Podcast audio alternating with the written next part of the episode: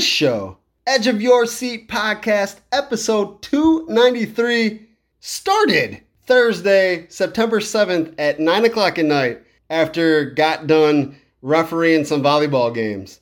Ended up having some headaches, then got into busy work schedule, meetings, things like that. So it was put together, written, recorded from Thursday, September 7th at 9 p.m. to right now at 3:59, September 8th of Friday, as we're getting ready for Football Friday, high school style, as I will be at Hall High School in Spring Valley for Bureau Valley, the Storm, taking on the Hall Putnam County Red Devils in Three Rivers Conference action, Week 3 style. I'm the Wolf, 96.5. Myself, play-by-play, and my color commentator, Justin Borowski. So, there's so much to get into. Let's jump right in. First of all, I said me a few times. I'm your host, Brandon LaChance. Don't know where you're listening to Edge of Your Seat Podcast, but you can find every single episode on Spotify, Apple Podcasts, and the website, www.rss.com/podcasts. It is plural with an S, / Edge of Your Seat Podcast. Socials, you know we're there. Facebook, Twitter. Facebook is Edge of Your Seat Podcast. Twitter, Edge of Your Seat P. You can also catch me on my personal socials. Facebook is Brandon LaChance, looks like L.A. Chance. And Twitter is at LaChance Writer. On all those sites, Spotify, Apple Podcasts, Facebook, Twitter, all of them. Please like, follow, 5-star, 1,000,000-star, comment, join, all of those cool things that help us move up the ladder, move up the algorithm system, and help us do what we're trying to do, and that is put a spotlight, a showcase on everything happening in Northern and Central Illinois. If you have any questions, suggestions, you want to be a guest, you know somebody that would be a good guest, you like or dislike something I or a guest said, or you'd like to sponsor with Edge of Your Seat Podcast, please send an email to edgeofyourseatpodcast.com. And as always, a shout out to Brian Cavelli, Cavelli Productions, for the creation of the intro and outro beat for Edge of Your Seat Podcast that is brought to you by First State Bank. FSB has 19 locations in Northern and Central Illinois. Great people, know what they're doing, can help you out in any level of aspects of your finances. Loans, CDs, savings account, checking account, all of those cool things, and way more. Reach out to First State Bank and find a local location near you. We have 5 guests this episode. We'll start with Amboy Lamoille, Ohio football coach Scott Payne. He talks about the Week 2 80-8 victory over River Ridge, and then the Week 3 matchup against Martinsville, which is actually tomorrow, Saturday, 2 p.m., and they're on the road at Martinsville. Then we have Randy Tieman. We're going to have 2 chats with Randy Tieman. The first one is after the 46-6 victory against Riverdale in Week 2. It's a short clip, wasn't a lot to talk about. Good game for the Hall Putnam County Red Devils. The second part of the interview, they're both going to be combined together. There's not going to be any split, no ads, no nothing in between. The second part is the preview for the game in just 3 hours, as it's now 4:03. So 2 hours, 57 minutes against Bureau Valley at home. Then we have Jonathan Cortez. Last year, he was a senior with Mendota. This year, he's a freshman at IVCC. Both years, a great soccer player. We talked to him last year right after the Mendota boys soccer team fell in a sectional final. After last year, they won a sectional final. So Mendota boys soccer team is doing great things, has been, and Jonathan Cortez has been a huge part of that. And just a hint, you're going to hear it in a lot of the interviews that we're about to talk about. He's got a younger brother, Johan Cortez, who last year as a freshman scored 21 goals. I think Jonathan in the interview with him says 19. Coach Nick Myers later says 21. And this year already, he's averaging like 3 a game. Insane. Johan Cortez, make sure you're following him. Our fourth guest, second guest with Mendota, is Ray Arteaga. He is the Mendota soccer assistant. We spoke to him a couple weeks after last year's postseason run and about his experience with Mendota soccer and a lot of things outside of just that season. Great guy as well. He's also a basketball coach at Dimmock. I see him year-round at different events as he's a coach and I'm a referee. Great guy. It was awesome to sit down and chat with him. And then finally, Nick Myers. We spoke to him just a couple weeks ago about this season, the 2023 soccer squad representing the Trojans. Right now, I know they're about to start some games either at 4 o'clock or 4:30. But going into tonight's matchups, they have 9 wins, 0 losses, and 1 tie. They're playing in the 21st annual Body Armor Series tomorrow. Actually, they're playing tomorrow, not on Friday like I incorrectly just said. So Saturday, September 9th, the 21st annual Body Armor Series. They're in a bracket with Geneseo, Quincy Notre Dame, Hananiga, Normal Community, Prairie Ridge, Urbana, and Woodstock. But altogether, there's 87 teams throughout Illinois in this tournament. After 2 games, the top 2 teams point-wise advance to the championship September 17th to play each other for the championship. In their pool play, Mendota will play Geneseo and Hananiga. Pretty impressive. Mendota soccer has been doing great things. I love following the program. Always so much excitement. And these kids just love to play the game. And that's what gets the fans involved and the community involved. The whole community and other communities. If I go to Princeton, if I go to Byron, if I go to Spring Valley, if I go to Ottawa, there are people that are asking me about the Trojan boys soccer team. I'm just saying, they're doing good things. Before we chat with our guests, we'll have a short mix and match and win-lose stat right after these words. Have you heard the news? First State Bank is the first to offer Quillo. Quillo is an online personal loan officer that allows you to apply for a loan in just minutes. Need to replenish your checking account? Pay off a high-interest credit card? Or take that vacation you have always wanted? Check out Quillo on the First State Bank website using your phone, tablet, or PC. It won't impact your credit score to apply. There are no fees, no penalties, and payments you can afford. You'll need a First State Bank checking account, but have no worries. You can apply for one of those online too. Check out FSB's Premier account that pays higher interest for doing a few routine activities. Go to firststatebank.biz today to see how you can get a Quillo loan with a new or existing checking account. First State Bank is member FDIC and equal housing lender. Mix and match, got a few topics want to jump into. First, the college football season started last week. I'm trying to dive into college football. Every year at the beginning, I'll watch a couple games. It's cool, it's football, I love football, but just so many teams. The conference is always realigning, they're always moving. Some of the games that you want to see either don't happen the next year or they don't mean what they used to mean. And it's just kind of a reoccurring theme. And I feel like this year, after some huge shakeups in the Pac-12, Big 12, the Big 10, the Big 10 is now like the Big 47. And it's all across the United States, not just the Midwest anymore. And it's just not that interesting. I don't care about an Illinois Fighting Illini game against Rutgers.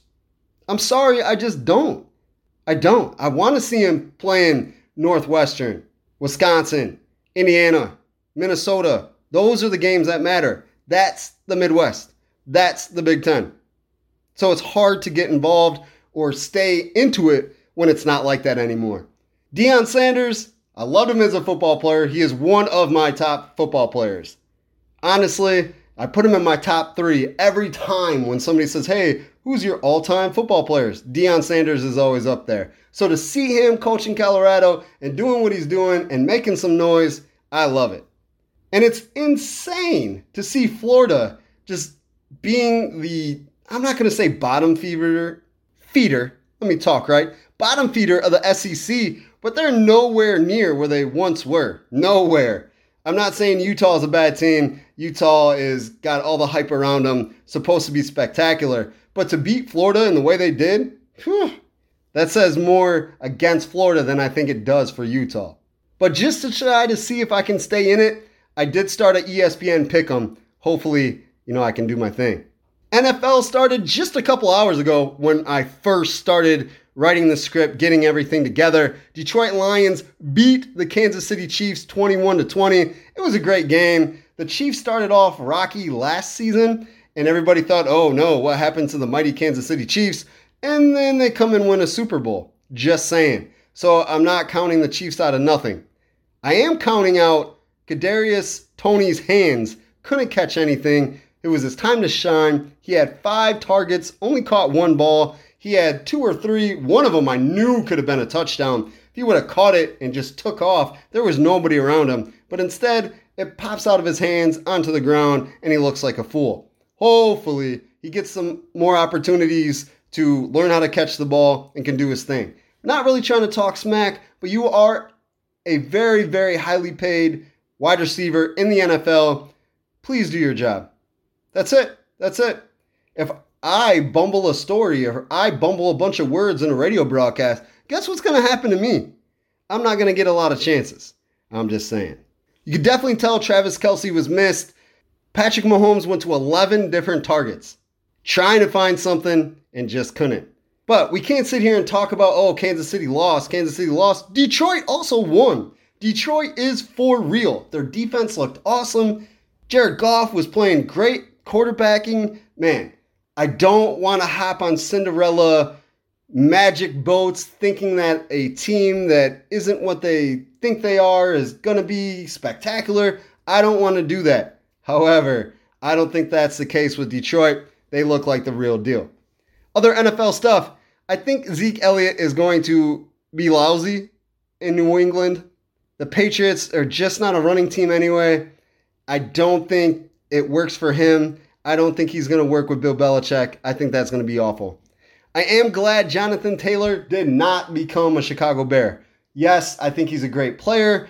I just don't think the nucleus of what the Bears have, they got a bunch of younger dudes who trying to figure out everything, a stud who is demanding money and putting a big price check target on his back. I don't think that's the red flags that the Chicago Bears are looking for. Well, that is an Edge of Your Seat podcast first. As I'm talking, going through the show, somebody randomly walks into my residence looking for somebody else. Interesting. Very interesting here at Edge of Your Seat podcast. Back to the regular schedule programming. Nick Bosa, San Francisco, becomes the highest paid defensive player of all time. Not just the highest defensive player, but the highest paid player that's not a quarterback. The 2019 number 2 pick signed an extension, $170 million for 5 years, $122.5 of it guaranteed. Then, right after that comes out, Joe Burrow becomes the highest paid player of all time because he is a quarterback. 5 years, $275 million. Whew. However, the number 1 pick in the 2020 draft is already a top 3 to 5 quarterback in the league. I'm just saying, it's probably worth it. Price checks are going up every single year. If they're going to, give it to a guy that deserves it. That's all I'm saying, and I'm sure Burrow does. This is kind of old news, but Jim Harbaugh was suspended from Michigan for 3 games. He's going to be in the NFL. I don't see how he isn't. He was very successful, and I think he's just as much of an NFL coach as he is a college coach. He was with San Francisco from 2011 to 14. He took him to a Super Bowl. Some things happen. He leaves, goes to Michigan. He's been there since 2015. I would love to see him back in the NFL. I think that's where he deserves to be. And if this is what has to happen for him to make that move to come back to the NFL, okay, suspend him. Let's move on. The Nebraska volleyball team on August 31st hosted Omaha at the Nebraska football stadium and set a record for women's sports attendance with 92,000 people. That's insane. If you do the math, 92,000 divided by 7,000, the number of people in Mendota, Illinois, that's 13 and a half Mendotas that were there watching volleyball. Very impressive. Good stuff. Man, I really wish that I could have been there. That would have been a great environment. Couple RIPs. Hate this part. It is the most sad part of this podcast. However, it is the most respectful, most honoring section of this podcast as well. First of all, Jimmy Buffett was born December 25th, 1946, passed away September 1st of 2023 at the age of 76. This dude has a resume of all resumes. He's worth $1 billion. That's his net worth. Of course, Margaritaville, the song, maybe I think it's an album, restaurants, bars, great time, awesome musician. Don't know if you knew that. Hopefully you did. That's how he started. Rock, folk rock, country, just did a little bit of everything and banked.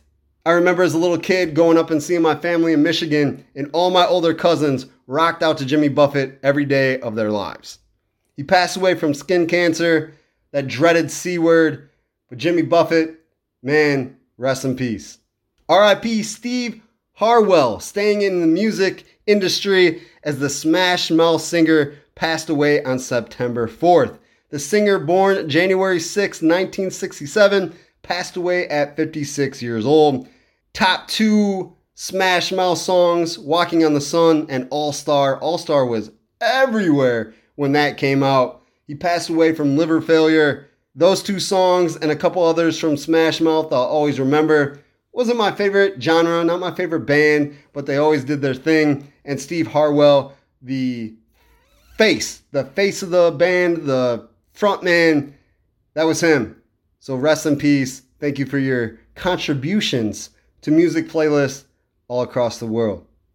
Speaking of music playlists, Bone Thugs and Harmony had a street named after them in Cleveland, East 99th Street. I mean, they're legends. Why not? The sunny, beautiful, hot weather is almost over. Almost, as we're a week into September. However, that means you still got one last chance to get the lawn looking just as good as the sun rays feel. Arteaga Tree Service and Landscaping is the definition of lawn beautification. The company offers tree removal, lawn care, stump grinding, and spring and fall cleanup to residential and commercial customers. Arteaga Tree Service and Landscaping is fully insured and offers a senior citizen discount. Call 815-878-7504 for a free estimate from Arteaga Tree Service and Landscaping. And I don't know about you, but after I'm working on the yard or even watching someone else do the outdoor manicuring, I know I get hungry. Coming soon to Little Joe's Gaming Cafe is a kitchen serving a variety of good eats. Go to Little Joe's, located at 713 Illinois Avenue in Mendota, or call 815-538-4900 for more information. Now it's time to catch up on wins, losses, and stats. We'll add accomplishments, but not in the title, because win, lose, stat is way cooler than win, lose, stat, accomplishments. Yeah, definitely.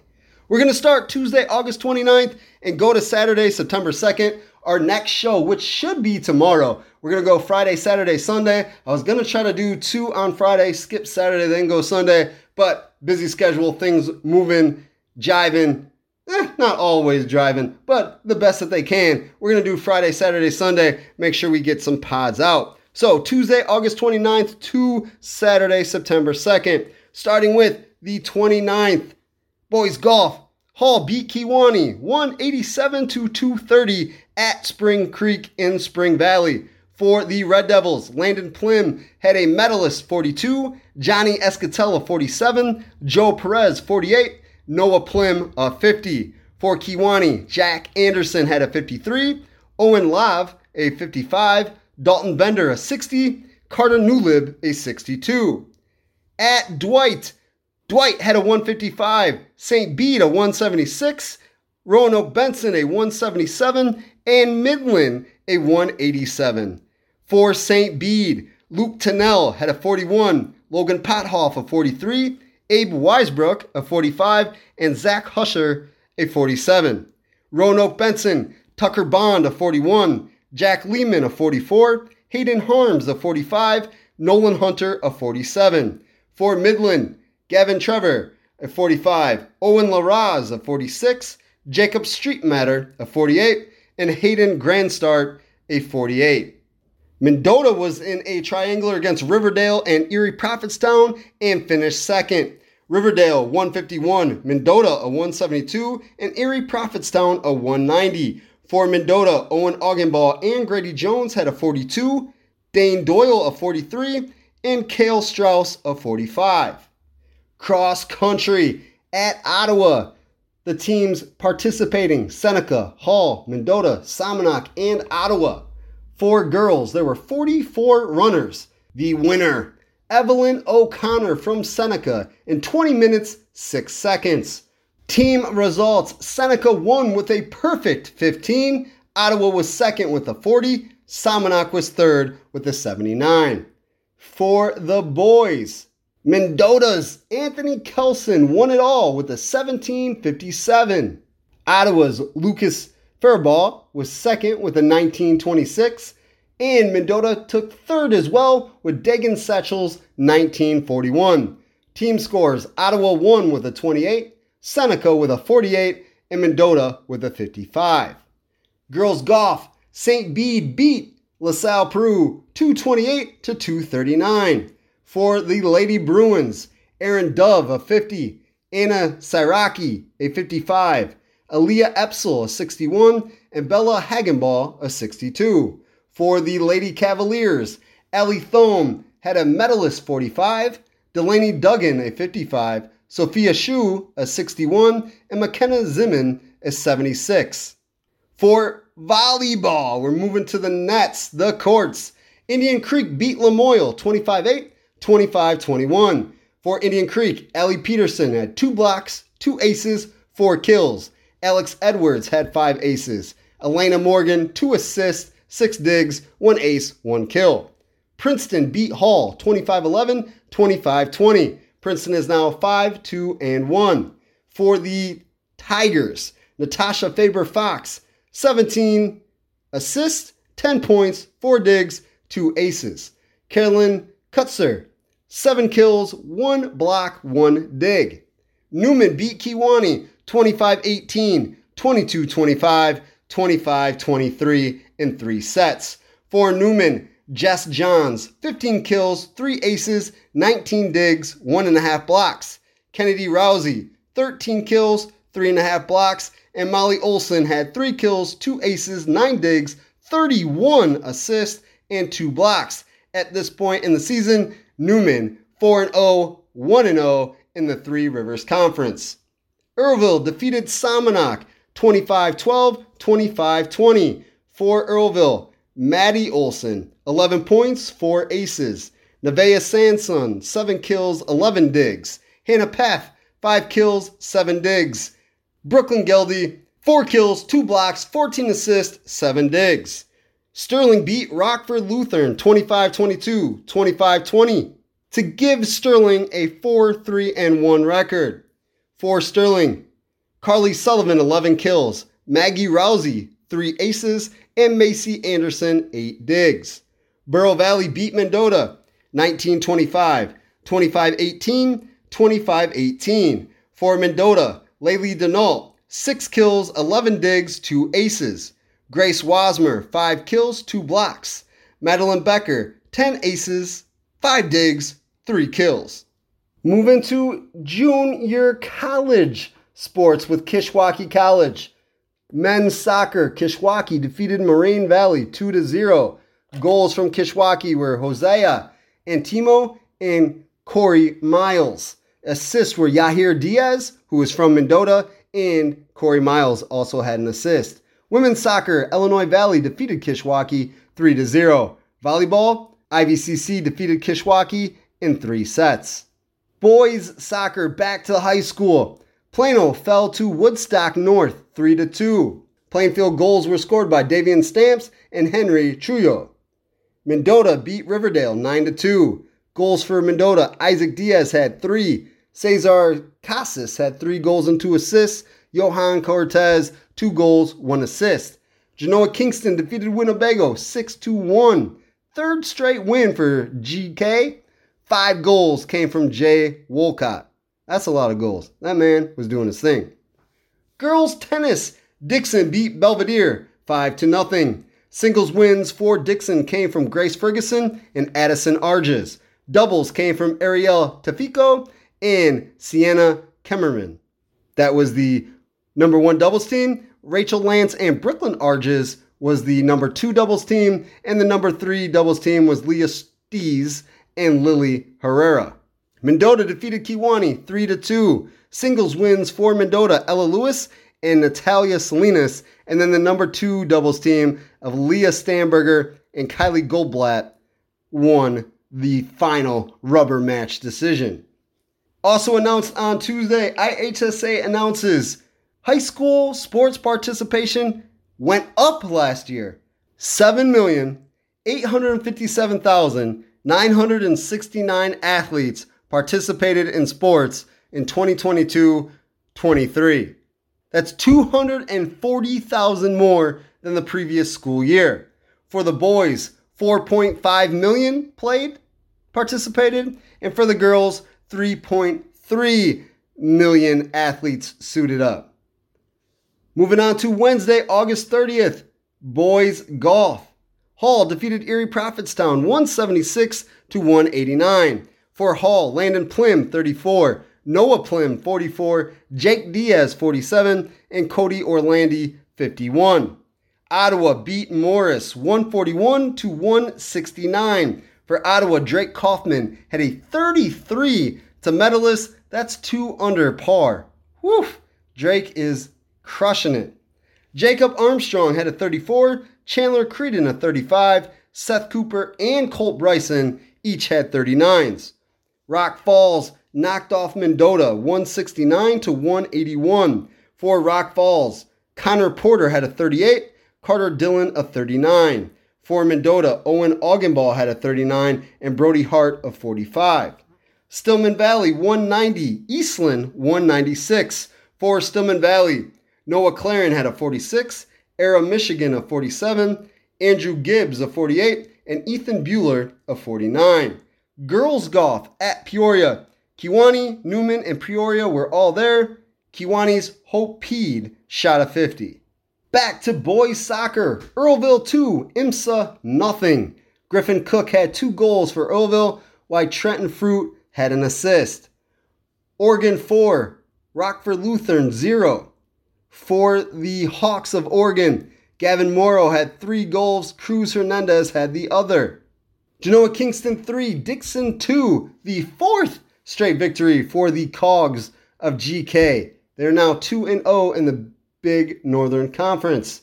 Jay Wolcott had 3 goals against Dixon. Byron 1, Rockford Christian 0. Indian Creek 2, Serena 1. For Indian Creek, Tyler Bogle and Jason Brewer scored the goals. Tennis, Sycamore defeated Belvedere 5-0. Volleyball, Morris defeated Andrew in 2 sets. Sandwich recorded a 25-21, 25-20 victory over Harvard.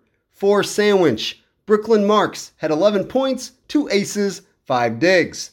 Plano lost to Marengo 25-20, 2 times. Same score, 10 digs for Angela Smiley and Alexa Sobieskic. Cross country at Kishwaukee College. This is high school, just at Kishwaukee College's course. 21 teams, DeKalb, Dixon, Genoa Kingston, Hinkley Big Rock, Canlan, Oregon, Rochelle, Rock Falls, Sandwich, Sterling, Newman, and Sycamore. In the girls' race, Hampshire won with a 36. Dixon was 2nd with a 58. Canlan was 3rd with a 111. Sterling 4th with a 119. Sandwich 6th with a 139. And Sycamore with 165 points was 7th. Winning it all was Salmonok sophomore Sandra Weber with a 17-minute, 50.6-second run. Finishing 4th was Karima Gonzalez, a senior from DeKalb, 19 minutes, 12.49 seconds. In the boys' race, Glenbard won the team results with 62. Aurora Central Catholic had a 109. Canelan was third with a 118. Sycamore was fourth with a 136. Dixon had a 141 for fifth. Sterling was seventh with a 181. DeKalb had 186 for eighth place. Newman had 289 points for 12th. Rock Falls was 13th with 312. Sandwich had 425 points for 15th. And Genoa Kingston came in 17th with 473 points. The winner of the race was Dale Johnson from Sterling with 15 minutes, 17.72 seconds. Taking third was Canelan's Evan Nosek, 15 minutes, 32 seconds. Thursday, August 31st, JUCO volleyball. Kishwaukee College fell to Kankakee Community College. For Kish, Maddie Lavender from Genoa Kingston had 12 digs, 5 kills. Eddie Freestad, 10 digs, 6 kills. Kishwaukee 2-1 as of August 31st. High school volleyball. Yorkville fell to Plainfield North, 25-13, 25-20. Joey Velglest had 4 kills and 1 block for the Lady Foxes, who are now 2-6 on the season.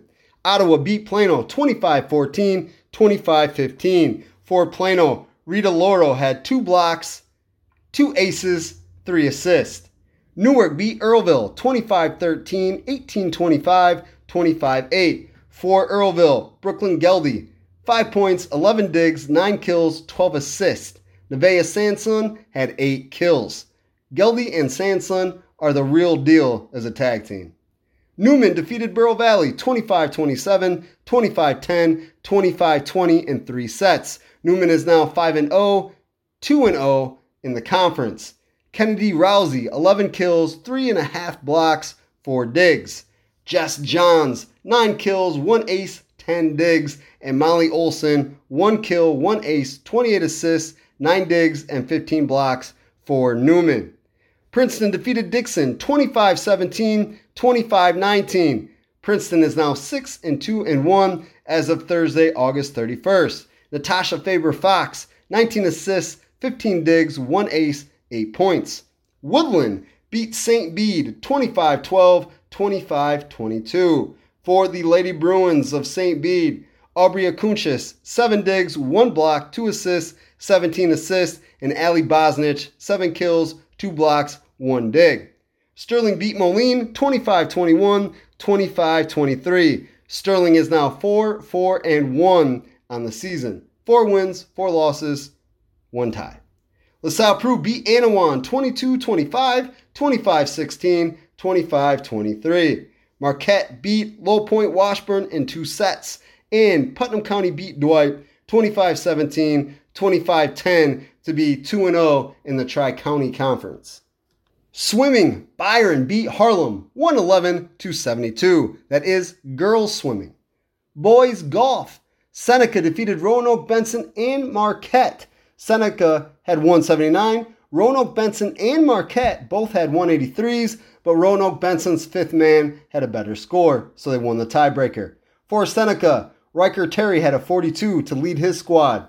Roanoke Benson was led by Caden Harms, 44, and Marquette was led by Carson Zellers, 41, which was the medalist honors. Mendota, Newman, and Orion were in a triangular. Mendota 172, Newman 178, and Orion 210. For Mendota, Cale Strauss was the medalist with a 41. Owen Augenball and Brody Hart shot a 44, and Evan McFeeters had a 43. For Newman, Michael Morris a 43, Hiram Sigler a 44, Chase Decker a 45, and Logan Palmer a 46. At the Illinois Valley Central Invitational, IVC in Chillicothe, Ottawa won its 3rd straight IVC Invitational. Ottawa had a 306, Peoria Notre Dame a 329, and Limestone a 330. For the Pirates, Drake Kaufman had a 73, Briar Harris a 71, and Chandler Creedon a 78. Genoa Kingston beat Indian Creek 170-195. For the Cogs of GK, Landon Ritchie had a 38 for medalists, and Bryson Lavender had a 43. For Indian Creek, Dylan White had a 41 to finish second. Sterling 169, DeKalb 194. For Sterling, Cal Cushman shot medalist 40. Mason Hubbard had a 42, and DeKalb's Jonah Keck had a 43. Girls golf, Canelan shot a 226. LP only had three girls, with Brooklyn DeVos shooting a 43 for Canelan and LP's Ellie Thome shooting a 46. Boys soccer, Sterling and Rochelle tie 4-4. Plenty of action and scoring in that matchup. For Sterling, Ryan Gebhart had two goals. Daniel Bermudez and Ian Hilty had one goal each. Sterling is now 3-3-2. Mendota 7, Depew Hall 0. Isaac Diaz had three goals. Johan Cortez had two, and David Casas had two. Going back to the long courses, cross country, the Genoa Kingston Open, featuring Genoa Kingston, Salmonok, Stillman Valley, North Boone, and Richmond Burton. Richmond Burton won the girls' race with a 36. Genoa Kingston was second with a 47. Stillman Valley was third with a 52, and Salmonok scored 80 points for fourth place. Roanoke Benson's Alexa Spatz won the race, 19 minutes, 10.59 seconds. Finishing third was Gracie Zapata from Genoa Kingston, 20 minutes, 54.87 seconds. Finishing fourth was Emma James, Genoa Kingston freshman, 21 minutes, 45.59 seconds. The boys race, Richmond Burton won with a 29, Genoa Kingston was second with a 38, and North Boone had a 58. For Genoa Kingston, freshman Gabriel Pina was second with an 18-minute, 0.47 second run. Girls tennis, Dixon 3, Sycamore 2. For Dixon, singles winners were Grace Ferguson and Addison Arges.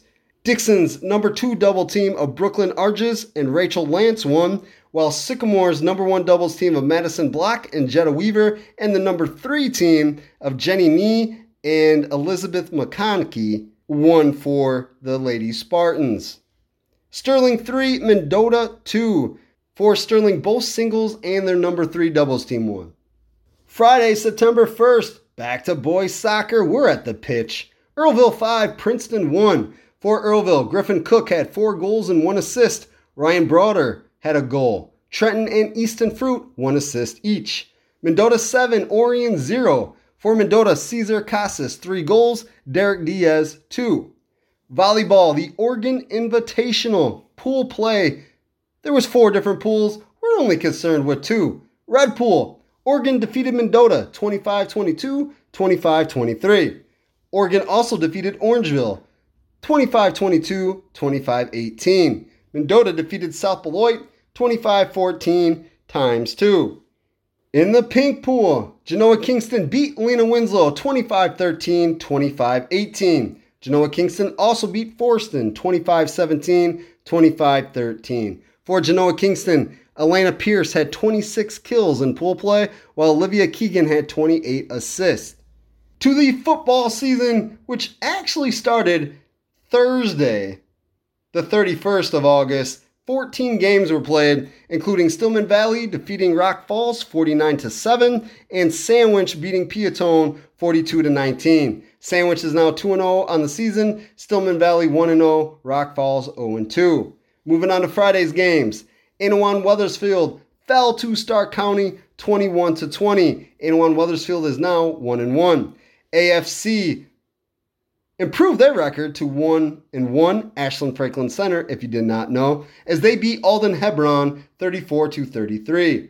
Dixon is now 2-0 on the season with a 29-20 victory over the 1-1 Oregon Hawks.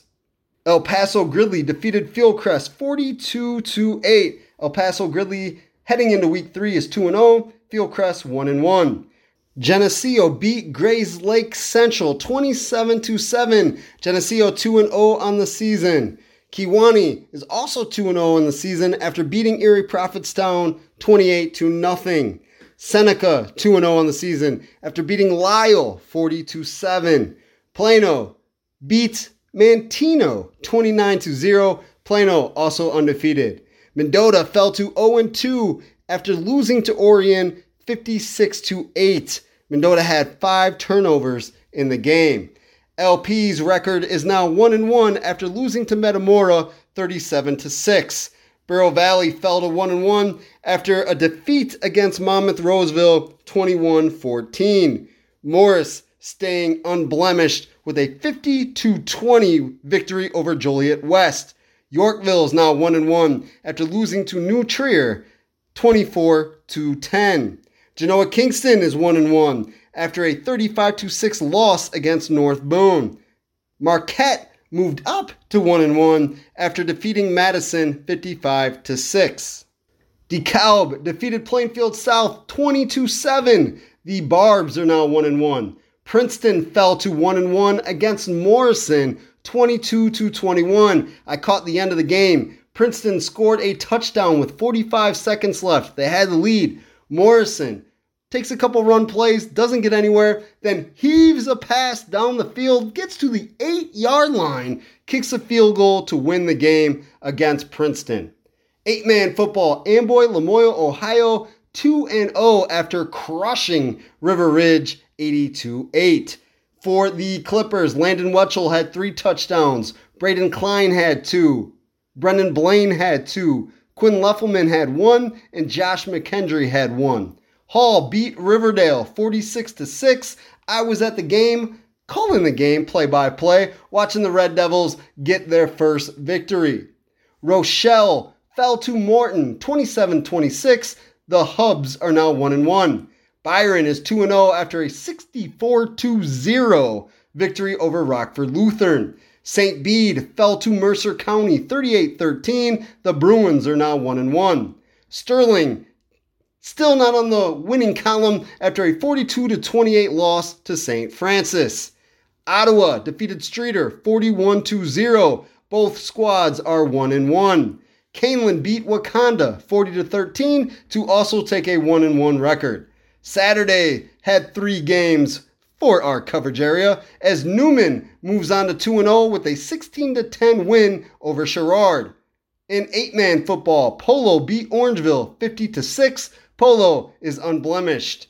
Sycamore also unblemished after a 28-6 win against Simeon. Heading into week 3, we have 14 games that were played on Thursday. None of them were in our area, so nothing affected us. But here are the rankings going in to week 3. In 1A, Newman is number 6, 2-0 record. They were number 8 last week. Inwan Weathersfield fell from 7-9 after a loss, giving them a 1-1 record. Receiving votes, St. Bede and Marquette. 2A, Seneca is number 3. They were 4th last week. And El Paso Gridley is number 7. They were not ranked. Both squads are 2-0. In 3A, Byron moves back into the top spot after being number 2 last week. They have a 2-0 record. Princeton falls from number 1. They had surpassed Byron for a week, but with that loss to Morrison, fall to 6th with their 1-1 record. Genoa Kingston and Stillman Valley are receiving votes. In 4A, Morris, number 3, 2-0 record. They were number 3 last week. Geneseo went from not rated to number 10 coming into this poll, 2-0 record. Rochelle and Plano both received votes. In 5A, Sycamore was tied for 3rd last week. This week, they own the 3rd place by themselves with a 2-0 record. Receiving votes in 7A is Yorkville. Happening on Saturday, September 2nd, there was a swimming Sterling Invitational, including 7 teams. Moline won with a 406. LaSalle, Peru, Ottawa, Streator, that co-op, was 2nd with 388.5 points. Sterling was 3rd with 352. LP, Ottawa, Sterling had a bunch of 2nd, 3rd, 4th place winners or finishers, but did not win. Sterling had 2 winners, 50-yard freestyle, sophomore Hazel Pham with a 26.99, and in the 100-yard freestyle, junior Madison Austin, 53.63 seconds. The Volleyball Oregon Invitational, the finals. In the ninth place game, Mendota beat Pearl City 25-18, 25-14. Third place, Oregon lost to Durand 25-22, 25-9. In the championship, Genoa Kingston prevails to be the Oregon Invitational champion with a 25-19, 25-20 victory over Freeport Akron. Rock Falls Invitational. Lots of teams were involved that we know, including Princeton and Newman. For Princeton in pool play, they beat Bureau Valley 20-18, 22-21. Rock Falls beat Princeton 20-11, 20-5. Princeton beat Morrison 20-18, 20-13. LaSalle Peru beat Princeton in the semifinals 25-20, 25-16. And in the third place game, Newman beat Princeton 25-17, 23-25, 15-8.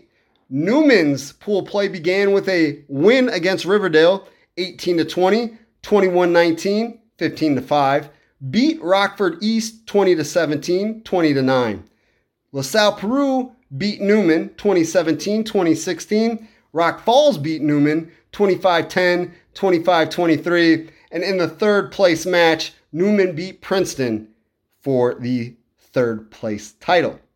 In the Rochelle tournament, Earlville takes third. In pool play, Ottawa beat Earlville 25-18, 25-17. Earlville beat Rockford Lutheran 25-21, 25-22. Earlville beat Lytle 25-16, 25-11. In the semifinals, Earlville lost to McKendree 25-20, 25-18. And in the third place game, Earlville defeated Rochelle 16-25, 25-23, 25-22.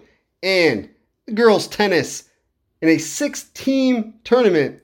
Moline won it with an 18, and Newman finished fifth with 4. That is win-lose stat.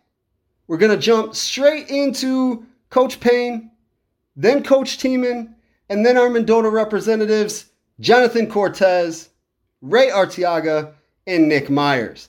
Hopefully you're going to enjoy your weekend and enjoy your football Friday. I know I'm going to. Hopefully, you do the same. Until next time, peace. Coach Scott Payne, what a game you guys had last night. 80-8 victory over River Ridge. I mean, you guys want to win every game. You're out there playing your best football, and 80-8, I don't know what else I can say about that. What about yourself? It was just a good game all around. They played really hard. You got to hand it to our offense and defensive line. When you got a line that can come out and control the line of scrimmage, obviously great things can happen, and that's what happened last night. Who is all contributed to the scoring? I'm guessing the whole team? Welchel had 3 touchdowns. Blaine had 2. Leffelman had 1. Brody Christopherson had 1. Braden Klein had 2. And Josh McKendree had 1. Again, that versatility on the offense. It's got to be throwing off defenses, even though they know that what you guys are going to do. Yeah, it is. Each running back we got brings a different element to the game for us. Welchel's more of a power back, 5, 6, 7 yards, and then Klein and McKendree, those guys are the speed guys, and they can take it to the house anytime. And obviously Leffelman is just a bulldozer. He just runs people over. He's hard to tackle. And last night on one drive, I don't know how many tackles he broke, but it just seemed like every time he got the ball, he broke 2 or 3 tackles, and he was just a beast to get to the ground. So far in your first 2 games, with the week 1 46-0 win over Decatur Unity Christian, and then this week over River Ridge 80-8, you've outscored opponents 126-8, and you're averaging 63.4 points a game. I mean, that's pretty incredible. Even though we're only week 2, those are already astounding numbers. Yeah, our offense is nothing flashy. We just line up and run the ball. And like I said, the credit goes to our line. None of that would not be possible unless we had a really good offensive line, and we do. We got 5 guys up front that block really well and stay on their blocks, and they take pride in blocking well and letting those other guys score all the touchdowns. And defensively, you've been able to stop people. We talked about it after week 1 that your defense, played a huge part in that 46-0 win. Now 80-8, and I'm guessing even halfway through the game, you're making substitutions and letting other people get in, and they're still able to shut down offenses as well. Yeah, our defense has been playing really well. Our starters played the first half last night, and then to start the second half, we had all of our second and third team guys in. And, you know, the second team and third team guys, they're just as good football players as anybody. You know, they got guys who are just a little bit better ahead of them. And, you know, they come in and they take pride in trying to keep that zero up there on that scoreboard. Even an 8, when you got 80, that doesn't look too bad. Yeah. Going into next week at Martinsville, what do you know about Martinsville? They got a pretty good running back. I watched a little bit of their film this morning. I'll watch more of it tonight, but they got a pretty good running back, and you know, like to get him the ball a lot. They got some pretty good size up front. We just have to do what we do, play our game, and you know, see what happens. Good stuff. And I know back-to-back road trips are never fun, but hey, at least you're getting them out of the way. Yeah. You know, these are our two longest road trips of the year, and you know, next week it's 4 hours, and we're leaving on Friday at 1:00 and spend the night. You know, I think it'd be a good experience for the kids. You know, not many high school football teams get to have an overnight road trip, and you know, it's a little bit out of our routine, but you know, it's my job to make sure they're ready to go, and we will be. And speaking of routine, it's a Saturday game at 2:00, and a little different than Friday Night Lights. Yeah, you know, I told the kids after the game on Friday, you know, we'll treat next week just like a playoff game. You know, the schedule we use when we're in the playoffs, and you know, the kids know our schedule, and we are, when we're in the playoffs, playing on Saturday. And personally, do I prefer playing on Friday night? Yeah, I do, but you know, I'll play on Saturday too. Whenever you can have football, that's never a bad thing. No, it's not. Good stuff. Anything else you want to add, Coach? No, just, you know, Eddie Jones, he threw the ball really well. You know, he had 2 touchdown passes. Troy Anderson had a great touchdown reception on a screen play, and so those two are stepping up for us pretty big. They're both juniors, correct? Just Eddie. Troy's a senior. It was good to see Troy get a touchdown. He's a kid that works hard every day and just does everything you ask of him. He's just one of those kids you want to see succeed. And it seems like he's kind of a utility player for you guys. I know you kind of plug and play him defensively, offensively, just wherever you need him. And it seems like he rises to the occasion every time. Yeah, he does. You know, Troy's, you know, one of those kids you could just put in any spot.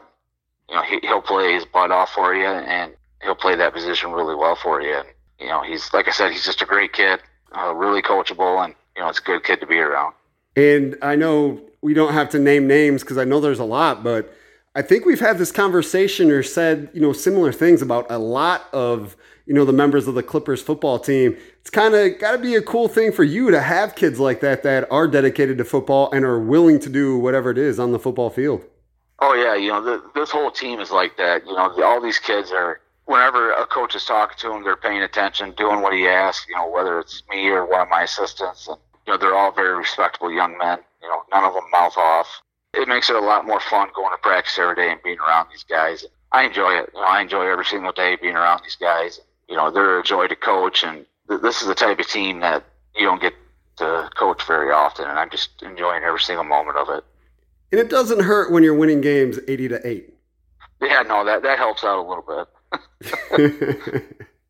Well, thank you, Amboy Lamoille, Ohio coach Scott Payne. Appreciate it, and you know we'll talk to you next week. All right, sounds good. Big 46-6 victory.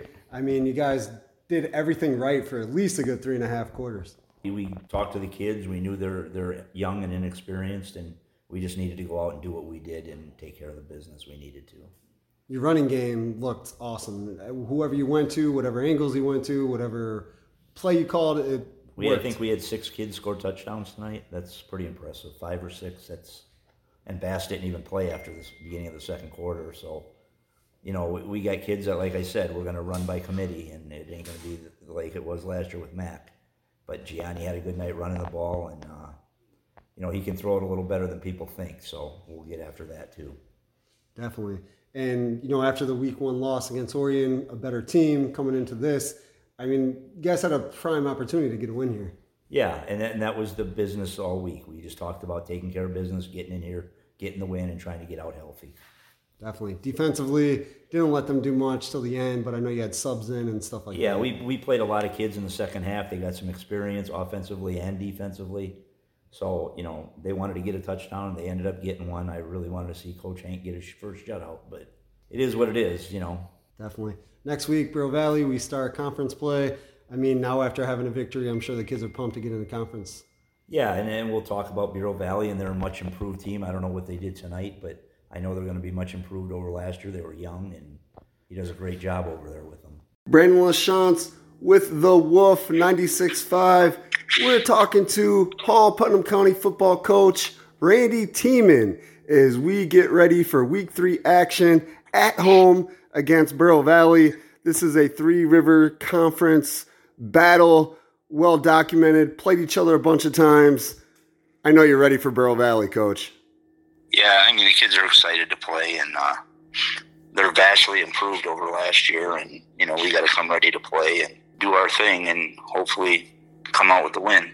Watching tape, knowing about Bureau Valley, saying that they're vastly improved, what are some things that defensively you're going to be ready for against the Storm? Our defense? Yes, your defense. First of all, we got to play our assignments, and we got to stay where we're supposed to be and not worry about trying to cover for everybody. And we have to be able to slow down their run game. I think if we can do that, we can control the line. Be fine. Offensively, the first 2 weeks, we've seen your running game do very well. I know you got to be happy, impressed, proud of what your running backs have been able to do. Yeah, they've been running the ball hard, and you know, there's been a variety of them. There's, you know, we're running between 5 and 6 kids every game are getting carries, so that's always good. And you know, they're getting some experience. So if somebody goes down, then there's somebody ready to go to take their place. And we have spoke about quarterback Gianni Guarini last week, going into the Week 2 battle against Riverdale, and he showed again, like, his legs are just as dangerous as his arm, and he is a thrower as well, as you had mentioned. As the season progresses, I'm guessing we're going to see more and more of what he can do. Yeah, and I mean, Johnny's a good football player. He'll run. He's been throwing the ball halfway decent, so, you know, we want to get more out of that. But as far as when the play breaks down or a pass breaks down, he's able to run and pick up yardage for us. In the preseason interview, we talk about, you know, the luxury of having a weapon of a kicker. And we've seen DeAnthony Weatherspoon in the first 2 games come up with big kicks. I know he missed one against Orion. He comes back and made 3 straight. So it seems like he's a kid that definitely wants to be part of this team and to be able to make some kicks for you. Yeah, you know, and he's been playing the corner spot for 3 years, and his kicking is improved each year, and I think this year he's really on top of his game, and he's done a really good job for us kicking the ball. And as you mentioned, you know, playing defense as well, I know the first half of Riverdale, it seemed like I was saying the name DeAnthony Weatherspoon pretty much about every other play. You got a couple guys like that. Just talk about the, you know, again, another luxury, a benefit of having players that want to be a part of every aspect of football. You know, there's quite a few, and being a small school, that's going to happen. With your better athletes are going to be playing on offense, defense, and, you know, a few special teams. You try to get them off some of the special teams to get them a rest and to get some other kids in there, but sometimes you can't, and they're out there the whole game. So yeah, we have some kids that do that. I know as a high school football player, a high school coach, you know, you're amped up, ready for every game. But like we said, this is the first Three Rivers Conference game of the season. It's got to amp up just a little more when you know you're playing conference. Yeah, and it's at home, and unfortunately, it's our only home conference game this year. So, yeah, we're looking forward to it. What was your first initial reaction when you saw that, when this was your only home conference game? I called my AD right away and wondered why we don't have at least one more, if not 2. So, yeah, I mean, it should have been 3-3, but I know St. B dropped out, so we should have had at least 2 home games. But it's the way the ball bounces. We're just going to have to be road warriors and get the wins out there. And then when you get those wins on the road, it just adds that much more to it. Yeah, it does. It's more satisfying, I guess, but it's always nice to win at home, too. Definitely. Understand, Coach. Thank you for speaking with us, Hall Putnam County Red Devils coach Randy Tieman. Thank you for joining us, and have a great game this week. Thanks. Thanks for having me. The interviews you just heard with Amboy Lamoille, Ohio football coach Scott Payne, and Hall Putnam County football coach Randy Tieman, plus the Mendota interviews with Jonathan Cortez, Ray Arteaga, and Nick Myers, are brought to you by Mendota Ford. Mendota Ford is a community dealership that is dedicated to being community first. A small dealership in a smaller town. Associates Jason Hintz and Caitlin Henry pride themselves in being here for you. They don't want to sell you one vehicle. They want to form a bond, a relationship, to get you every vehicle you want in cars, trucks, and SUVs for your friends and family. Jason Hintz has been with Mendota Ford for 8 years, giving him the experience needed to help customers in every way possible. Caitlin Henry joined the team in July and is excited to help you find your dream vehicle. You can purchase any vehicle off any lot in the Mendota Ford family. Jason and Caitlin will make sure they track it down and hand you the keys with a little jingle jangle. To check out the many options on the lot, Mendota Ford is located just south of Mendota on Highway 251. To look ahead or find a vehicle on another lot, check out www.mendotaford.com. Call 815-539-9314 for all vehicle inquiries with Mendota Ford. And when you do, don't forget to mention where you heard about Mendota Ford, as the dealership has a refer a friend or family member program. If you buy a vehicle, the person or podcast who referred you gets $100. Soccer playoffs upon us. And as always, paying close attention to those Mendota Trojans. They have been a perennial playoff powerhouse the last couple years. Last year winning a super, falling in the super sectional on penalty kicks, and they're trying to get back.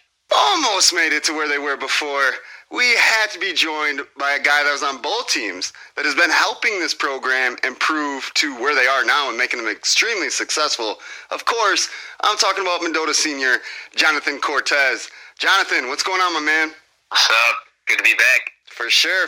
It's a Saturday morning, so thank you for taking a break and watching soccer and Saturday morning cartoons to talk to us. Of course. But seriously, do you watch Saturday morning cartoons?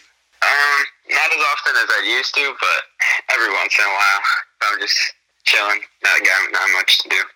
What would you turn on if you were going to watch cartoons? I usually like to watch some SpongeBob, something like that. Just the old cartoons, the classics. There we go. The funny thing is SpongeBob isn't even a classic to me. It didn't come out till I was in my 20s. I know. Yeah. SpongeBob, Teen Titans, shows like that.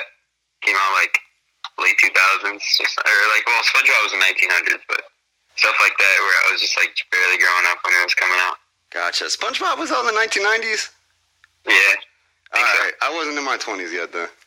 I think it was like really late 1990s. Okay, well then I'm not, yeah. I was dating myself too much then. Yeah. Good stuff. But you are watching soccer. What are you watching? Right now I'm watching Brighton versus Chelsea in the Premier League. Okay. Who do you got in this one? Well, right now Brighton's winning 3-1. I was expecting Chelsea to win, but Brighton's in really good form right now, so I'm honestly not surprised that they're winning either. It's going to be a close game, yeah. Do you watch a lot of Premier League? Yeah, I actually do. That's probably the league I watch the most. And then after that, well, I'm a big fan of Barca, so I usually watch most of their games.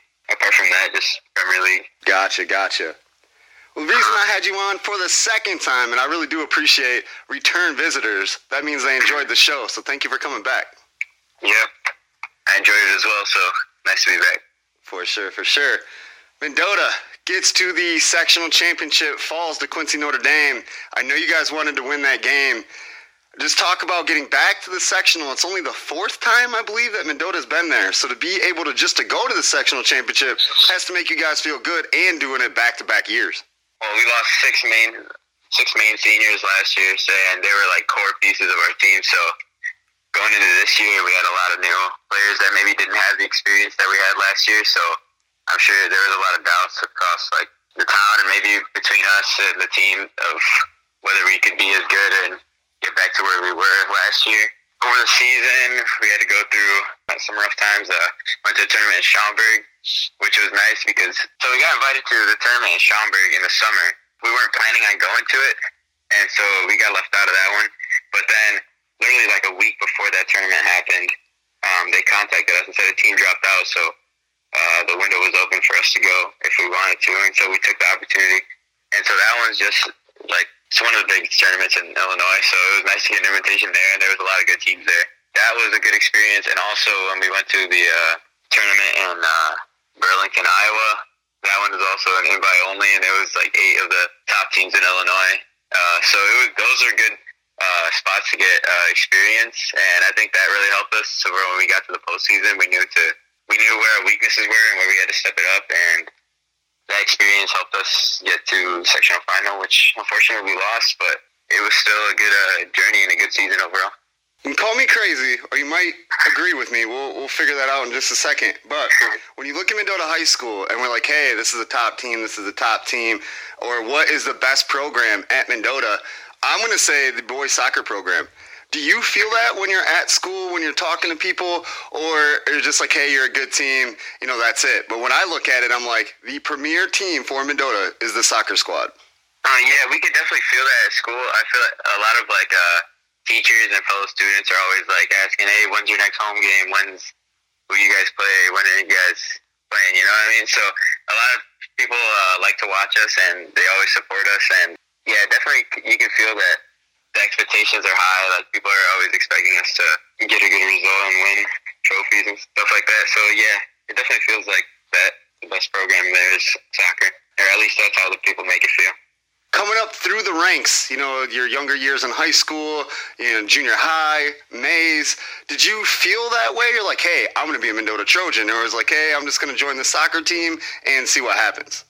I have a lot of older cousins, and they all went through soccer in Mendota at the high school, so I would go to their games, and that kind of, like, always inspired me, and I was like, dang, it's going to feel good, like, play. Like, I always had my, like, mindset on playing high school soccer, so getting to watch them play, and then eventually me playing there was a great experience. But yeah, I always planned on playing high school soccer.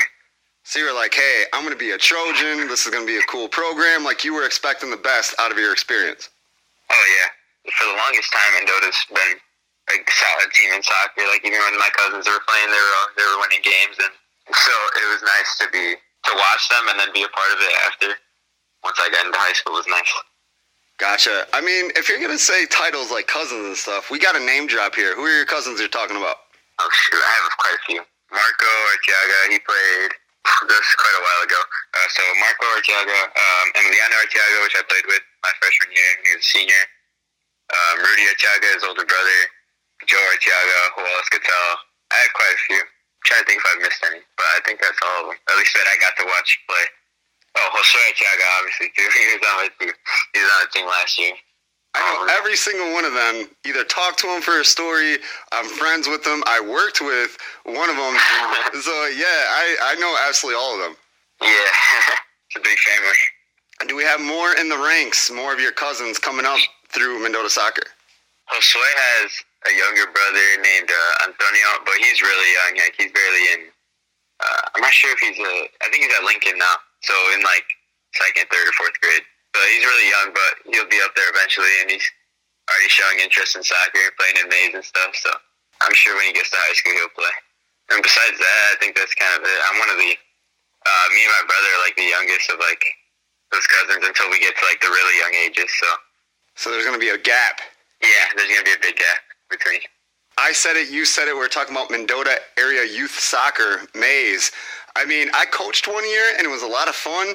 And you see the development of soccer going on in this program. I do feel, seriously, that Mays is helping Mendota program, even though I know there's, you know, outside clubs and stuff like that you guys go to. How important is it to go outside, play soccer, and then come to your school and represent? Oh, yeah, it's extremely important, and I agree that Mays has been helping a lot because it gives an outlet for kids to have somewhere to play. If they're, like, not, like, super invested, but they just want to try it, like, Mays is, like, the perfect spot. And I think a big inspiration for a lot of kids, like, seeing the success that we're having in high school, and they're like, oh, I want to play soccer because I want to be, like, the Trojans that are winning. So, like, I think our success has been getting a lot of new people that maybe didn't consider soccer before, and now they're giving it a chance. So Mays has been big for soccer. I mean, pretty much everyone that's played soccer at the high school went through Mays. So, yeah, it's been huge. The reason I ask that question is there's always the debate of, you know, if you're playing club sports, it takes away from the high school and they're not as good because of. But if you're able to do, especially for soccer, if you're able to do year-round soccer, playing clubs, you know, perfect your craft, and then bring it to your high school to represent, I think that is amazing, and every single soccer player should do that. Oh, yeah, it's extremely important. Quite a few of the players that play with are on my travel team as well, so we have tournaments in the spring and in the summer, so I mean, we're always active and playing soccer, so we never really, get out of that, soccer shape. Once we get into the summer trainings with the high school, we're already, in soccer form, So we already have the mentality, and we're already just ready to go from the start. So there isn't the couple, 2-3 weeks of, all right, we got to get our body trained again. We got to get back in focus. Hey, it's been a year. You guys are no, we've been doing this. Let's go. Let's, play a game right now. Yeah, exactly. We just play the spring and the summer, and then once we get into the summer practices, we're already in there. Nice. Yeah. It's been fun watching Mendota soccer for sure. When I was in high school was the first time Mendota went to the sectional, and your coach, Nick Myers, was actually on the team. We're in the same class. So to be able to see the progression and, now the perennial playoff long visits and things like that, it's really cool. And, it's because of players like you that care so much and want to do the best for the Mendota Trojans. Yeah, before my freshman year, my 8th grade year, that was the second time that Mendota got to sectionals, and I remember them losing to Irville. And so when I came in, I had a really big goal of, getting back to that sectional final. I think that was everyone's goal, at least from my class, ever since, we started playing high school soccer. And so, my class was extremely committed. Everyone showed up to every practice, every training, whether it was mandatory or not. So we were all very dedicated, and I think we got rewarded with the success that we had throughout the years. So what's up with you for the rest of the school year? Soccer's done. You got any other sports coming up? Do you play anything else in any clubs? What do you got going on the rest of the school year? Right now, I just focus on keeping my grades up, just doing good in school. I'm not sure if I'm going to play any sports in the winter or in the spring. Oh, in the spring, that's when travel soccer will start back up, so I'll get back into that once that starts. But in the winter, I think it just focus on school and just take a little choco. Just relax for a little bit. It's kind of hard sometimes just going 24/7, this thing into that thing, and just always being busy. So, I'll definitely work a couple more hours too. I haven't been working much lately. Where do you work at? I work at McDonald's. Got to make that money, man. Yeah, one way or another. Exactly. You get free food? I do. Yeah, then you're getting double paid. So hey, it's great. Yeah, exactly. You can't shun McDonald's. I know everybody's I'll just flip burgers at McDonald's it's a low-life job. Seriously, McDonald's employees make okay money just compared to the rest of the jobs. And there's food, and it's... Yeah, it's actually not a horrible job. And I work at the one out of town, so by, Road Ranger and, Cindy's. So I have a lot of friends that actually work there, and so usually we have the same shifts, so it's actually not that bad working there. Nice. Yeah. And if you're having a bad day, just have a shake or something and you're all right. Yeah, exactly. So I keep going back to the food, but you work at a food restaurant. Yeah. I used to, during high school and college, I was at Pizza Hut. I worked at Pizza Hut for 7 years, got me through school. And everybody's like, man, why don't you get a better job? I'm like, I drive around, I cook some pizzas. If anything gets messed up, I eat it. I get paid tips. I get paid okay for a high school kid. Whenever we went somewhere, I had my money. I didn't have to bug parents. I didn't have to do none of that. It was beautiful. Yeah, exactly. He's like, yep, I'm that guy too. Yeah. Jonathan Cortez, always a pleasure to speak with you. You're a two-time Edge of Your Seat podcast guest, and I'm in the middle of this outro, and I'm going to stop for just a second because I have one more question. Since your senior season's done, you already said high school might chill until, club soccer starts in the spring. Do you have any aspirations, or are you going to play college soccer? Yeah, most definitely. I've already been talking to a few coaches in the area about playing with them next season. And, the biggest goal of mine was always to get to college soccer, play at the next level. So, I'm definitely be doing that once the next season starts and finally a college student. Can you disclose which schools you're talking to? I'm not sure. I think I'm just going to keep that with me for now. Man. No, I respect the decision. I was just curious. I want to see the best for you. I know you're a great soccer player, good kid. So, just curious. Yeah, thank you. All right, now we'll get back to letting you go. Thank you, Jonathan Cortez. Wait. Can I stop here for a second? Yep. There's one more thing I want to talk about. Okay. So last year, I remember talking about my little brother and how he's in 8th grade. And so this year, he was a freshman. So I got to play with them. So I don't know. I think it should be nice to like talk about that since last year we also talked about him. And I remember like a specific question like, "You think he's going to be better than you?" And I was like, "Oh, I'm not sure." And how did that go? You got to play with him. Yeah, I mean, ever since we started in the summer, coach already had high expectations for him. My class had already talked so much about him because we had watched him play. I mean, pretty much watched him grow up with soccer. So we talked a lot about him, and coach is like, "I don't know, we'll see when he comes to the training sessions." And so he showed up, and he lived up to all the expectations. I mean, I'm pretty sure he scored 19 goals, which as a freshman is pretty insane. I mean, he scored the only goal in the sectional championship, and he scored in the sectional semifinal as well. So I'm just really proud of that kid because I always knew he had it in him, but he actually got to showcase it, and he was a key part of our team. So it was just great to play with him, and yeah, it was a fun experience. What is his name again? His name is Johan. Johan, there we go. I was like, I know I said it during the season, like, talking to people. I was like, hey, this kid is good. Yeah. Last time I asked you, do you think he's going to be better than you? What's the answer just one season into his high school career? He's still got a lot. He's still got a lot of room to grow, which is the thing. Like, it's scary seeing his potential because, I mean, he's just barely a freshman, and he's already dribbling around all sorts of players and scoring goals all over the place. So I think by the time he's a junior or even a senior, he's going to be a great player, and he has really high potential of doing something great with Mendota and being one of those kids that people remember. No doubt, no doubt. I think we can officially do an outro, and I can let you go. Yeah, it's time now. You sure? Yeah. I mean, we got soccer to watch, right? We do have soccer to watch. I might go turn on SpongeBob and try to reconnect for the last, 30 years. Holy, I did not know it had been on that long.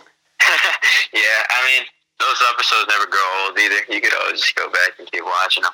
They never get old. And neither does soccer. I don't think it ever does. Nope, neither does soccer. Soccer is going to be one of those things that just kind of goes on forever. No doubt. Well, Jonathan Cortez, the third time we try to do this outro might be the winning time. Thank you, as always, coming back, speaking with Edge of Your Seat Podcast about your pretty awesome soccer career and the things that the Mendota Trojans have been able to do the last 5-6 years. Thank you for having me back on. It was a pleasure. Does your driver need a new grip? 7-iron need a new head? Putter need to be replaced? Want to play a simulator during rainy, cold days? Sports Boss Golf is your one-stop shop for everything golf. Located at 2950 Kane Road in Leland, Sports Boss has over 10,000 used clubs and new clubs for sale. Owner Mark Wright rebuilds, repairs, replenishes the value of every club in his own shop. Want a Callaway? Sports Boss has it. A Bettinardi, Bridgestone, Cleveland, Cobra, Exotics, Crank, Mizuno, Odyssey, Puma, Strixon, TaylorMade, Tour Edge, Wilson. Woo! Sports Boss has a partnership with each and every one of those top brands. Check out Sports Boss Golf Shop on Facebook or call Sports Boss Golf at 815-326-9686 or email sportsboss777@gmail.com to book simulator time, inquire about repairing or purchasing clubs, and any other of your golf needs. We have Mendota representatives on this show, including assistant coach Ray Arteaga. You and I have been talking about having you on this show for at least a year, and finally it's happening.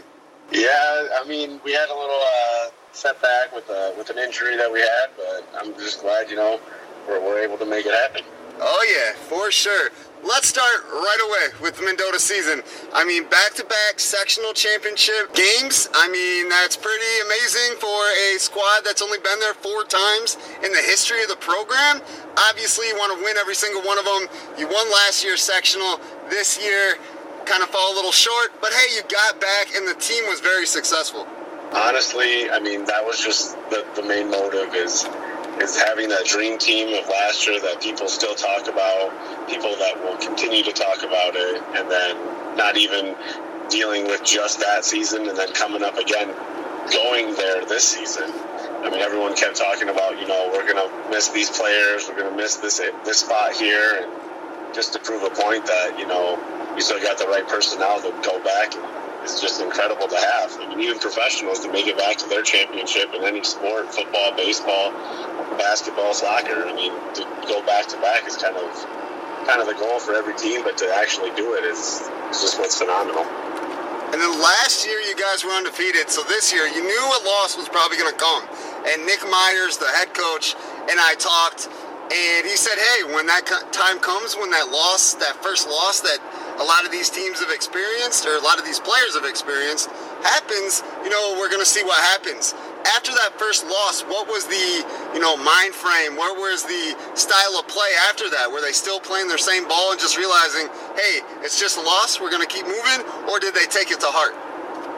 Well, when people compare the two seasons about going undefeated for the first one and then this one having a few more losses under our belt, a lot of people forget and realize, you know, the competition was in two different directions. Last year was just, we wanted anybody and everybody that could go ahead and give us a challenge. And this year, we accepted the challenges and we accepted those games that people would have questioned, why is Mendota High School playing these teams, or why are we getting invited to this tournament or these, you know, invitationals? And honestly, after the defeats, especially early on in the season, Nick and I would have these discussions like, it finally happened. We don't need to have the pressure of going undefeated or getting, you know, a picture and understand how this style of play is forward to later on in the postseason. And I think as we took a different route, instead of focusing on not getting scored on or, you know, we're not going to be undefeated anymore, our momentum shifted. And that's when our team honestly did a lot better, when we were more relaxed after that. So they just quit worrying about that and just played. Correct. And that was super important to have, because I mean, no matter if it's junior high, high school, college, professional, everybody still gets those nervous, you know, parts, and it just adds a little bit more stress when you get more parts to add on. No doubt. And I know we don't like to talk about you know, the things that bring you down and stuff like that, but I feel like Mendota, after finding out David Garcia had cancer, it seemed like everybody bonded together better. Not better, but it seemed like everybody bonded together a little more to play for him almost. It was a tragic piece of news to hear, especially right in the beginning of our season. I mean, we thought we had our entire core down. Everybody just straight down the spine, from striker all the way back to goalie. And having that information, you know, that David wasn't going to be able to play with us, hurt us as it would any other team. But it wasn't just the team that brought it all together. I think the community of Mendota, and especially other area schools and just personnel around the community, especially the Mendota community, helps bring that family, that connection back to take his place with the crowd and with the other helpfulness that other people gave with donations, and just got everybody with the crowd backing him up. And I think that was the missing piece from having David not technically physically on the field with us, but having that purpose of, hey, we're backing the soccer team up, we're going to back up David up, and all together we're just all focused on the same goal. And I think that's just what it's all about, honestly. Wins and losses come in every season, but these tragic events happen. Without the support of everybody else, that would have been, you know, something else to look forward down as a negative versus something more hopeful. And that's a huge help. Yeah, that's pretty much what I was getting at. I thought you guys did a great job, the team, the community, Mendota in general, of trying to make it a positive, or make it like, hey, we're playing for him, hey, we're doing this, instead of kind of dwelling on it and sulking. Exactly. And that's hard to get out of, especially in a high school mindset. How did you guys go about that? I mean, we are talking about 15, 16, 17-year-old kids, and to get them to think a different way than, you know, normal people, not even just kids, normal people would think that way. How were you guys able to do that, or help push that train of thought? I think it was just, honestly, the leadership that we had this year with our seniors, and understanding that, you know, this life happens in all different directions, some more positive than others and some more tragic than others. And I think it's just understanding the mindset, the leadership roles that they have with the players that they have on the field. I mean, Nick, 100% give him all the props for it.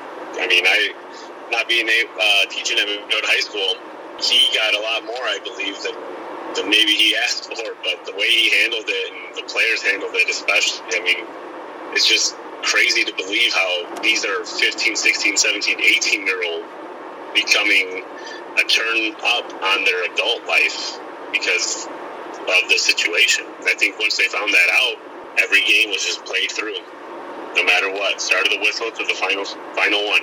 That's awesome to hear, and the thoughts of Edge of Your Seat podcast was definitely with the Mendota soccer team and David Garcia going through this, and, you know, always, you know, hoping people can thrive and battle through whatever they got to battle through, including cancer. It's not fun, that's for sure. I mean, everybody goes through their own situations, their own battles that everybody has, whether that be mental, physical, emotional, everybody has them. And it's just finding that right support group and finding your own community to make it, at least in a positive manner, or try to see the light in some sort of area. Definitely. So let's get back to the field with this. I mean, you got David Garcia not playing. You got some new people. You got the seniors that left last year that were record breakers and, you know, great top of the line Mendota soccer players. And now you're kind of starting from scratch, but not, because you got so many talented people. How did you and Nick as coaches kind of put all these storylines and situations in a pot and mix it to still getting back to the sectional championship? Well, we definitely had a lot of summer workouts that really helped out, and then it wasn't until our very first couple practices that we had that we would say, oh, this player, you know, we should keep an eye out for him, or I would say, hey, what do you want me to work on? What players do you see that I could take on my JV side and develop them so that way they're ready at your level? And I maybe had some for a week. We'd have a JV game, and he'd say, yep, okay, I'm going to take him on the varsity roster, and we're just going to keep going with it. And I think it was just the eagerness of the positions that needed to be filled, their excitement and their mindset and their willingness to learn at a higher competition level that made it easier for them to transition in those pieces. My cousin John Cortez and his brother Johan Cortez, I mean, those link-ups is just incredible. And having Johan as a freshman especially, just getting the goals and the assists that he had at that level and that consistency really just helped thrive the other underclassmen, just understanding that regardless of what level of high school you are or ability, talent level, everybody has the ability to continue learning. And that was just great for everybody to see. Definitely. And I don't know if I was trying to keep this a secret or not, but when I said representatives of Mendota soccer on this podcast, it's going to be you and Jonathan Cortez, and I had no idea you guys were cousins. Oh, yeah. Works perfectly for me. Hey, even better. Even better. So talk about some of these freshmen, Johan being one, and if you could remind me the names. I think there was 3 freshmen when I talked to Nick at the beginning of the season that were going to start for the team. So you guys were already, before the season even started, ready and prepared to put these younger players, but they're quick and experienced, into the fold from the get-go. We all get hearsay about this player's going to be great and this player's going to be good in this position. And sometimes it's just hard to tell because the system and formation, even the coaching style that Nick has, and I think that's what makes it really easy, is that not everybody understands each other's coaching style. But when it comes to freshmen, we really wanted to see it for ourselves. So we had Johan obviously contribute tremendously. We also had another freshman, Sebastian, who was just lightning fast, ended up winning state for Mendota Northbrook in an event. So we were just excited to see him with his wheels. We had Ramiro, but he went by Kachi. I think he was more surprised that when Nick called him up to play varsity because of an injury we had with Edgar Arteaga, that he would take his role and, you know, get developed in that position. And then even the backup goalie is a freshman, and then he had to go in a couple games too. And from senior goalie Martin to freshman goalie Mateo, that's a big step in experience. No doubt. Can we get some last names for these guys? I do not remember them all. Yeah, so we got Johan Cortez, we got Ramiro Galacos, I believe, Mateo Goy. How is it working with Nick? I went to school with Nick. We were in the same class. We played basketball together, things like that. I was not a soccer player, so we can't say we did that together. But Right, you know, working with him, he's been with this program. He's been with Earlville. He was an athletic director at Earlville. He's kind of jumped around to different soccer programs, but that's always been his first love. How was it working with him and being able to coach together and, you know, develop this team into what it is now? I don't know if a lot of people actually know this, but Nick's first year coaching Mendota High School was with me, my sophomore year. So Nick coached me my sophomore. He was my assistant for freshman, but then coached me as a head coach sophomore, junior, senior year.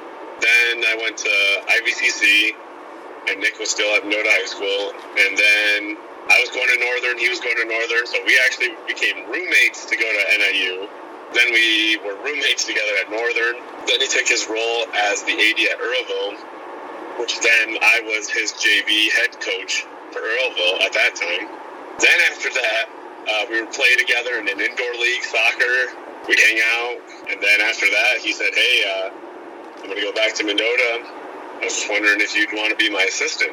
And I said, absolutely. I mean, so Nick and I know each other pretty well. And I think that's just what makes a great team, is because I understand being with him for so long and understanding the way he plays, the way he coaches for so long. I think that's another reason why things ended up going the way they did. Just the trust that he has with me, and the, you know, anything that he has or questions he has, or should we try this, should we try that, should we change the formation, and just having those conversations really makes me feel like, okay, he does trust me, we're good. So when is the Netflix documentary coming out about you two coaching together?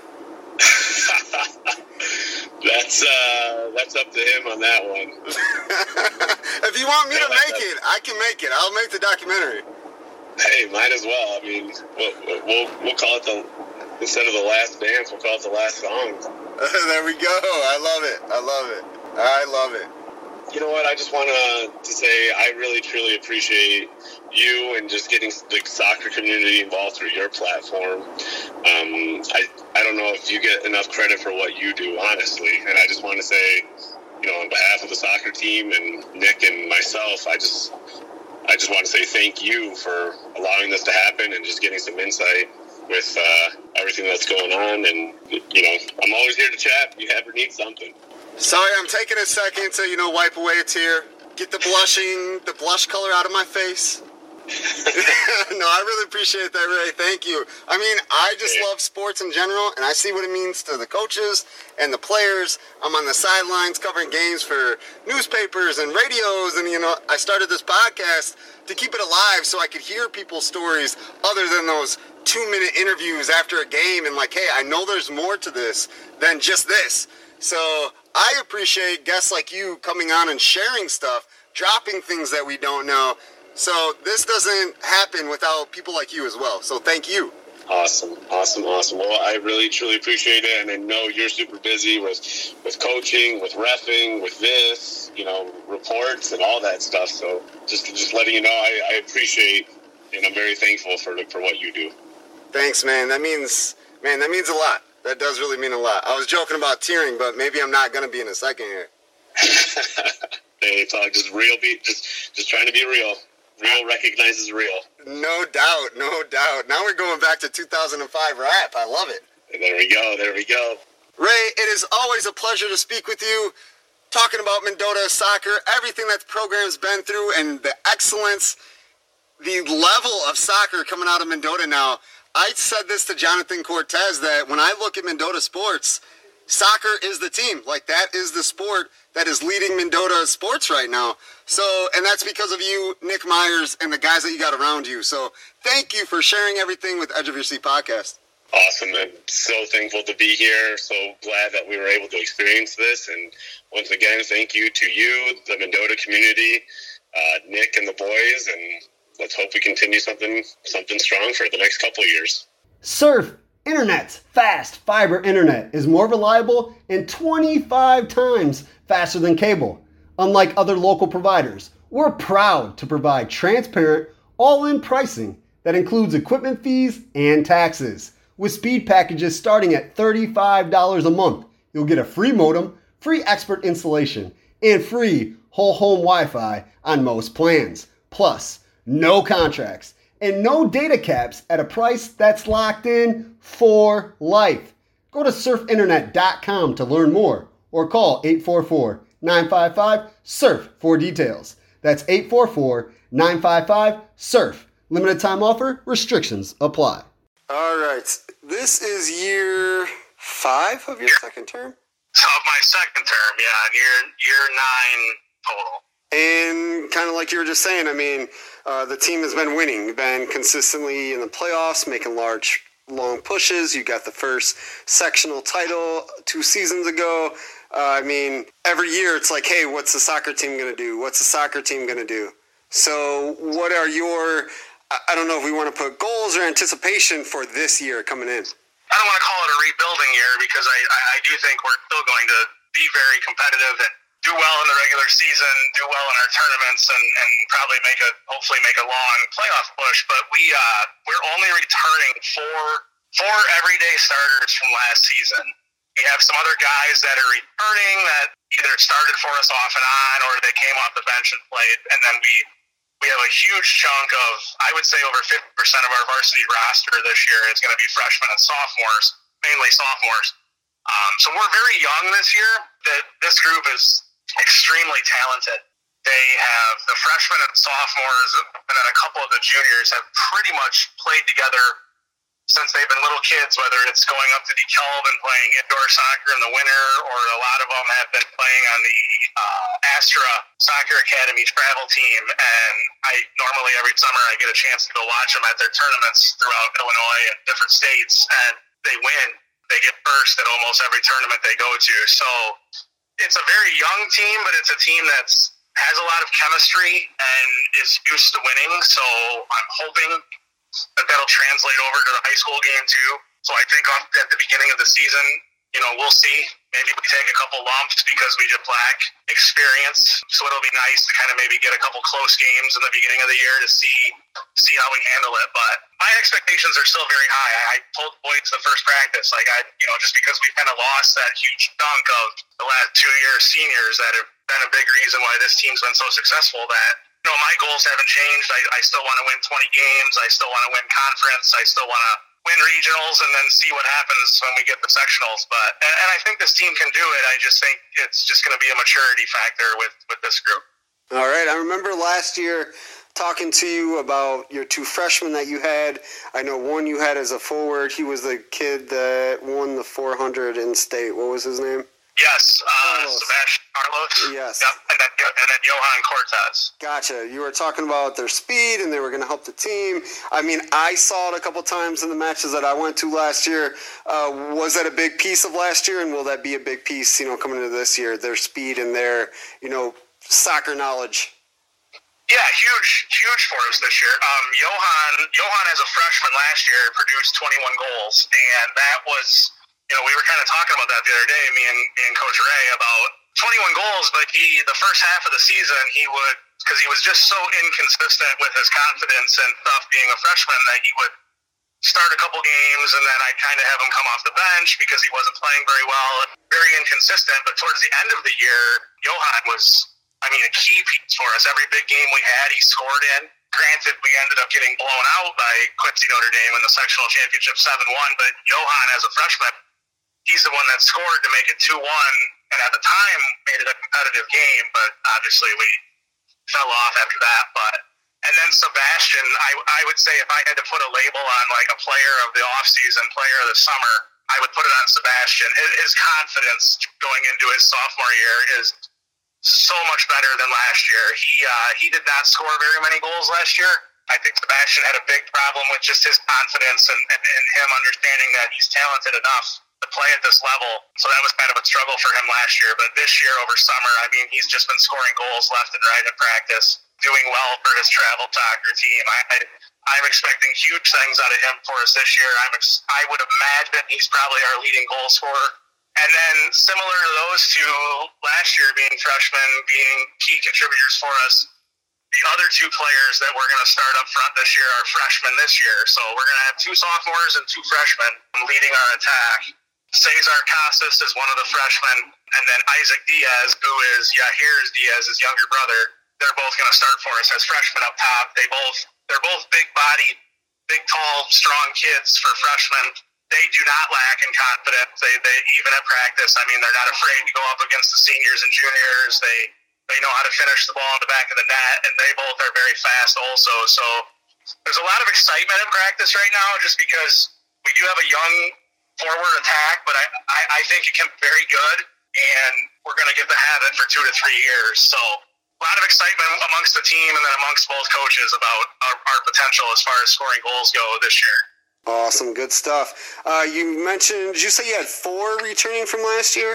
4 returning. So I have 5 seniors and 6 juniors, but out of those 11, only 4 of them returning starters that started every single game for us last year. So who are the 4 that are returning starters? Isaiah Nanez is our only, so he was not a varsity starter as a freshman, but he played. He was one of our main subs off the bench. Isaiah is our only like 4-year, I guess you could say, varsity contributor all 4 years. And he's been a forward / midfielder for us, but because we have so much speed with Johan, Sebastian, Isaac, and Cesar, we actually have converted Isaiah to be a center back. He is by far our tallest player on the team, so we're kind of hoping he can take the place of Rafa from a leadership standpoint and just having that physical, tall presence in the back. And so far it's been working. It looks good at practice. He's our captain, one of our 3 captains. We're going to rely a lot on him from a leadership standpoint in the back. Caleb Kleckner is another senior. He started every game for us last year as a junior, contributed a little bit for us as a sophomore. He's improved a lot from a maturity standpoint as well. And, you know, I know I talk a lot about speed, but we have a ton of it. And Caleb's definitely one of them. I mean, not many people are going to beat him in a race. In fact, we probably should have Bastion and him run a 400 against each other. But Caleb's very fast, very strong, very smart player. He's improved quite a bit. He's going to be an outside back for us. And then Mauricio Martinez, he was our full-time center back for us last year. Very good defender, very smart. So we're going to have a lot of our upperclassmen is going to be our defenders this year. We're going to have 3 seniors and a junior on our back line. So we're going to kind of go youth up front and then experience and leadership in the back. And hopefully that works. And then David Casas, he's the junior. He started every game for us last year as a defensive mid. He's earned a captain band from us this year, put in a lot of hard work over the summer, just becoming a leader. He's going to be one of our 3 captains. Him and Isaiah and Caleb are our captains for this season. David's kind of we like to tell him all the time, he's kind of our enforcer in the middle of the field. He's not afraid to be physical with other players, so he kind of sets the tone for us. But my 4 starters, if I confused you by throwing a couple other guys in there, Mauricio Martinez, Caleb Kleckner, Isaiah Nanez, and David Casas are the 4 that started every game for us last year. Okay, perfect. Hey, I like that. I mean, I get the answer to my question, and then I get some other things answered that either I was going to ask or I didn't think of, and then you filled me in. Hey, I appreciate it. There you go. I'll give you a little extra. We're really deep this year. In fact, most years I only carry like 20 players, even though I can go up to 25. I just never really have 25 that are worthy. This year, we were having a hard time here this first week. We've had like 6 or 7 guys that, I mean, there was no difference in them skill-wise for the last like 2 spots. So I was like, you know what? We've got enough kids. I can carry 25 players according to the state. So we're actually going to carry 25 varsity players. They know they may not play every game, but we have a very deep team. We're very talented. We have a deep team. I'm just hoping a couple players can kind of step up and maybe start standing out above the rest. But this year, our hope is that we can sub in multiple players at a time. It doesn't really hurt us. We don't have to rush the starters back in because the bench guys are just as good. So we're ready to play another team. Like, we want to see, you know, are we as good as we think we're going to be, even though we're young? What do we still need to work on? So it'll be good to get some games in here in a week. Good stuff. Who's going to be your goalkeeper? Mateo Goy is going to be our goalie. He's a sophomore. He filled in for Martin last year. Martin was dealing with a heart issue at the beginning of the season. So Mateo had to start the first, I think it was 2 games before we went to the Oregon tournament. And he held his own. He was a little nervous, but I think the nerves played into the fact that we had a lot of seniors last year. Being a freshman and being asked to be a starting goalie can be a little nerve-wracking for a couple games. The players he's playing with now are the ones he's played with since he's been a little kid, so he's very comfortable. He works hard. I mean, if he's got one flaw, it's that he's not the tallest kid in the world, He is a little shorter for a goalie, but his reflexes are good. His reaction time is good. So with the defense he has in front of him, I don't think he's going to face a ton of one-on-one scoring opportunities. So I don't think the height's going to be that big of an issue. What was your record last year? We were 21-7 last year, and we won conference and won regional, which I'm trying to think, because I've won one every year since I've come back except for the COVID year. So if we did win one this year, I think it would be our fourth in a row. Yes, it'd be our fourth in a row. Fourth regional? In a row, yeah. Gotcha. We've won one every year since I've been back, but my second year back we had the COVID thing, and we didn't play till spring, and there was no postseason. So, yeah, it'd be fourth in a row, and I can't think off the top of my head how many it would be total for the school.